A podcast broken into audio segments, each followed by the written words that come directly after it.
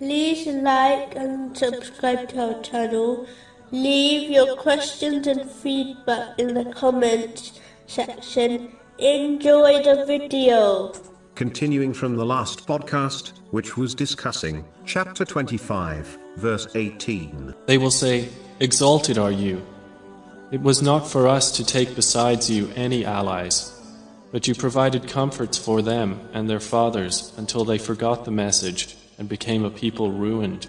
A narration found in Imam Munzari's Awareness and Apprehension, number 30, advises that the Holy Quran will intercede on Judgment Day. Those who follow it will be led to paradise, but those who neglect it will find that it pushes them into hell. The Holy Quran is a book of guidance. It is not merely a book of recitation. Muslims must therefore strive to fulfill all aspects of the Holy Quran to ensure that it guides them to success in both worlds. The first aspect is reciting it correctly. The second is to understand it, and the final aspect is to act on it, according to the traditions of the Holy Prophet Muhammad.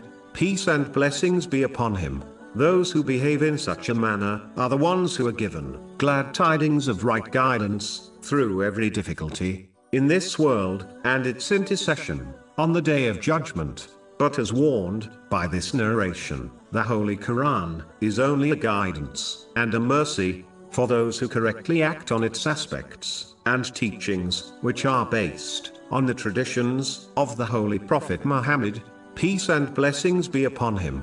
But those who misinterpret it and act according to their desires in order to gain worldly things, such as fame, will be deprived of this right guidance and its intercession on Judgment Day. In fact, their complete loss in both worlds will only increase until they sincerely repent. Chapter 17, verse 82.